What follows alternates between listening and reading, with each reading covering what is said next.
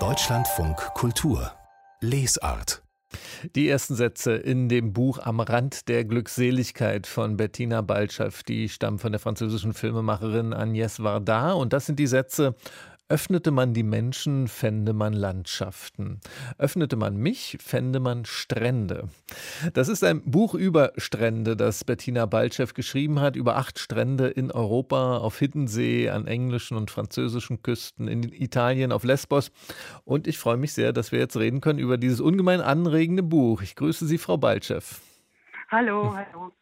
Sie leben in Leipzig, in der Stadt der Buchmesse, und das Lesefest des Leipzig Lies, das findet ja auch statt in diesen Tagen, in abgespeckter Form dieses Jahr, aber es findet statt. Als ich an Sie dachte, an Leipzig und an Strände, habe ich mich gefragt, gibt es denn überhaupt Strände in Leipzig für Sie als Frau der Strände? Es gibt Strände, aber natürlich nicht die, die ich in meinem Buch meine, denn in meinem Buch schreibe ich vor allem über Strände am Meer und an den Ozeanen. In Leipzig muss man sich auf die Seen, auf die südlichen Seen beschränken. Da gibt es natürlich auch ein paar aufgefüllte Strände, aber es ist nicht dasselbe natürlich. Ihre Geschichte mit den Stränden hat in einer Stadt angefangen, wo auch die echten Meeresstrände weit weg sind, nämlich in Erfurt, wo Sie groß geworden sind. Aber da war die Literatur mal wieder schuld, denn die hat Sie an Strände versetzt, zum Beispiel mit dem Roman Bonjour Tristesse von Françoise Sagan. Da ging es dann ans Mittelmeer, an die Côte d'Azur. Wie war das denn in der DDR in Erfurt, so ein Buch zu lesen? Ja, das war natürlich die, wie man so schön sagt, die kleine Flucht. Also als DDR-Bürger kannte man ja eigentlich nur einen Strand, und das war der Ostseestrand. Oder wenn man Glück hatte, ist man in den Süden gefahren, ans Schwarze Meer. Aber von Erfurt aus hat es mich auch immer mal an die Ostsee verschlagen, aber das kann man mit dem Mittelmeer natürlich überhaupt nicht vergleichen. Ja, und dann sucht man dieser Literatur eben die Strände und reist mit diesen Büchern dann in den Süden. Und das habe ich besonders gern gemacht mit Bonjour Tristesse, weil da diese Leichtigkeit erzählt wird und diese Gedankenlosigkeit, die man an südlichen Stränden haben kann. Und natürlich habe ich lange gedacht, wer weiß, ob ich jemals in meinem Leben da überhaupt hinreisen kann. Und dann ist es ja doch anders gekommen, als wir alle dachten. Ihr Buch, muss ich sagen, war eine richtige Überraschung für mich. Ich dachte, ja, da wird so jetzt nett, interessant vom Strand erzählt. Also ich kannte Sie als Autorin vorher nicht, muss ich sagen. Und dann war ich basserstaunt, was Sie alles erzählen. Also wie Sie diesen Ortstrand nutzen, um in die Geschichte der Kultur einzutauchen, des Sozialen, auch in die Militärgeschichte. Und Sie fangen das an mit einem Strandkapitel über Scheveningen, das niederländische Seebad. Und da legen Sie erstmal so ein paar Grundlagen und zitieren unter anderem den französischen Kultursoziologen Jean-Didier Urbain. Der schreibt, der Strand sei ein privilegierter Ort. Was meint er denn damit? Ja, also der Strand ist ja so ein Ort, auf den wir ganz viele Sehnsüchte projizieren und den wir uns, glaube ich, auch idealisieren. Und ein privilegierter Ort ist er, weil da alle Klassen zusammenkommen und weil man sich dort fern des Alltags bewegen kann. Und es war lange Zeit auch ein privilegierter Ort, vor allem am Anfang der Geschichte. Ne? So vor 400, 500 Jahren ist eben die bessere Gesellschaft, das waren die Ersten, die an die Strände gekommen sind, weil eigentlich war das ja ein Unort. Warum sollte man sich an den Strand begeben, an diese Grenze zwischen den Elementen? Da hatten viele Leute überhaupt keinen Grund, dahin zu gehen. Und es war natürlich auch, wenn man es theologisch betrachtet, das Ende der Welt. Ja, und in dem Meer lauerten die Gefahren. Und wir haben uns tatsächlich kulturell diesen Ort erobert. Wir haben ihn zu einem privilegierten Ort gemacht. Und tatsächlich ein privilegierter Ort, auch ein exklusiver Ort. Davon erzählen Sie, als Sie auf Brighton zu sprechen kommen, in Ihrem Brighton-Kapitel, also als Sie auf das britische Strandbad schauen. Das war ja am Anfang ein Ort für den Adel oder für die richtig Reichen, die sich dort eine Reise nach Brighton leisten konnten. Aber so wie Sie das Brighton von heute beschreiben, sieht das heute eher aus wie ein riesigerer Rummelplatz, oder? Ja, also das kann man an der Strandgeschichte sehr schön ablesen, inwieweit dieser Ort dann so langsam durch die Klassen hindurch gerieselt ist, also sprichwörtlich wie der Sand. Also am Anfang waren es natürlich die Menschen, die die Zeit hatten und die die Muße hatten und die das Geld hatten. Die sind an die Strände gereist, und Brighton ist es geworden, weil es nicht so weit von London ist, wo alle Leute gewohnt haben und ihre Stadthäuser hatten.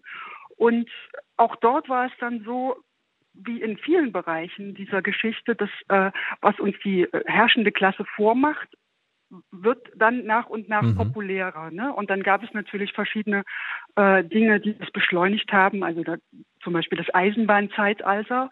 In dem Moment, als man mit dem Zug in relativ kurzer Zeit von London nach Brighton reisen konnte, sind dann eben auch Arbeiter hingefahren und die Kleinbürger und die Angestellten, was da wiederum zur Folge hatte, dass die bessere Gesellschaft sich wiederum andere Orte gesucht hat. Auch das ist ja ein Bild, was man aus anderen Bereichen auch kennt. Also sobald ein Privileg sich popularisiert, findet da wieder eine Abgrenzung statt.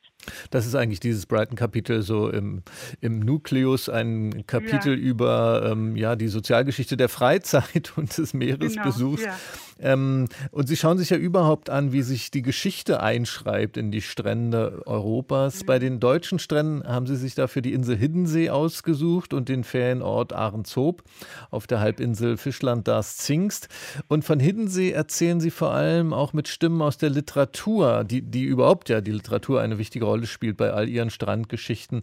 Welche Hiddensee-Erzählungen sind denn besonders wichtig geworden für Ihr Buch? Also da ist wohl mein wichtigster Begleiter gewesen, als ich selber auf die Insel gefahren bin, letztes Jahr im Winter, der Hans Cibulka. Das ist ja ein Autor, der gerade wiederentdeckt wird, weil er nämlich eigentlich schon in den 70er, 60er Jahren das gemacht hat, was man heute Nature Writing nennt. Also das wird wieder populär. Und ich bin unterwegs gewesen mit Christoph Hein, der den Tango-Spieler geschrieben hat, der auch auf Hiddensee landet. Und natürlich mit Lutz Seilers Buch Gruso, der das jüngste Beispiel dafür, wie diese Insel sich in die Literatur eingeschrieben hat. Und warum hat sie sich eingeschrieben? Weil dort nämlich deutlich wird, dass der Strand eben nicht nur die Grenze zwischen den Elementen ist, sondern dass sie in DDR-Zeiten eine politische Grenze war. Da endete die DDR und diese Grenze musste genauso beschützt werden wie der Eiserne Vorhang in Berlin oder die grüne Grenze zwischen den Ländern Deutschlands. Und das hatte natürlich entsprechende Konsequenzen. Was auch interessant ist an Ihrem Buch und besonders schön finde ich, dass Sie an sehr verschiedene Orte fahren, Italien, Hiddensee und Großbritannien, Frankreich und so weiter, aber trotzdem so ein Netz schaffen aus Ihren Erzählungen über diese Strände, immer wieder Motive aufgreifen, Themen aufgreifen, sodass so ein richtiges Gewebe daraus entsteht und den Strand von Hiddensee und die Zeit der DDR, das verbinden Sie mit der griechischen Insel Lesbos und der Gegenwart über die Grenze. Denn dort auf Lesbos, das ist ja die europäische Außengrenze heute. Sie erzählen von Lesbos im letzten Kapitel. Wie haben Sie denn den Strand von Lesbos erlebt? Ja, Lesbos ist so ein Beispiel, wo sich der südliche Strand, den wir ja schon erwähnt haben, mit Françoise Sagan, Bonjour Tristesse, dieser mythische Strand, dieser Strand, wo man sich hinsehnt, wo man mit dem Rücken zur Welt sitzt und das mit die Aussicht genießt, dieser Strand hat sich ja genauso wie der Strand in einen politischen Strand verwandelt, muss man sagen, aber nicht, weil irgendeine Regierung das festgelegt hat, sondern weil dieser Strand der Strand war, wo sehr viele Geflüchtete ankamen und immer noch ankommen. Und damit hat sich dieser Strand auch aufgeladen mit Bedeutung. Und er hat sich verwandelt, weil nämlich dort die Touristen jetzt wegbleiben. Und das ist natürlich eine ganz schwierige Situation. Also der Strand wird sozusagen von Menschen erobert, die eigentlich auch einen Sehnsuchtsort suchen, genauso wie die Menschen, die eigentlich sich am Strand erholen wollen. Und so kommt da eine ganz merkwürdige Ambivalenz ins Spiel und die ist natürlich auf der Insel überall spürbar. Man kann nicht über einen Strand in Lesbos laufen und nicht daran denken, was es hier für Ereignisse gab. Ja. Ihr Buch geht ganz tief rein in die Geschichte, in das Soziale, das Kulturelle, eben auch in die Gegenwart, am Beispiel von Lesbos am stärksten. Sie erzählen in dem Buch aber auch, was mit Ihnen selbst am Strand passiert, warum es Sie selbst immer wieder an den Strand zieht. Und dafür führen Sie dann ein niederländisches Wort ein. Ich versuche mich jetzt gar nicht an der Aussprache. Die deutsche Übersetzung ist so ungefähr durchgepustet vom Wind. Ja, was passiert denn? Altweihen heißt es. Altweihen. Ja, ein Glück, dass ich das nicht versucht habe. Ja. Was passiert denn mit Ihnen, wenn Sie da am Strand so durchgeweht werden? Ja, ich weiß nicht, ob das nur mir passiert. Ich glaube, das passiert jedem, der am Strand ist. Dieses Altweihen ist tatsächlich so etwas wie durchgepustet werden. Also man kommt an den Strand und wenn ein kleiner Wind geht, man hat das Gefühl, man wird freier am Strand. Die Gedanken werden frei, dadurch, dass man auch der Blick mit nichts eingefangen wird, außer dieser Unendlichkeit, kann man sozusagen ein bisschen zu sich finden, man kann neue Ideen entwickeln und so weiter und so fort. Dieses Durchpusten, das kann man so im wörtlichen Sinne und im übertragenen Sinne sehen, wobei ich natürlich auch dazu schreibe, dass das vor allem in der kälteren Jahreszeit funktioniert, wenn dann der Wind auch entsprechend weht, was natürlich in Holland häufiger der Fall ist.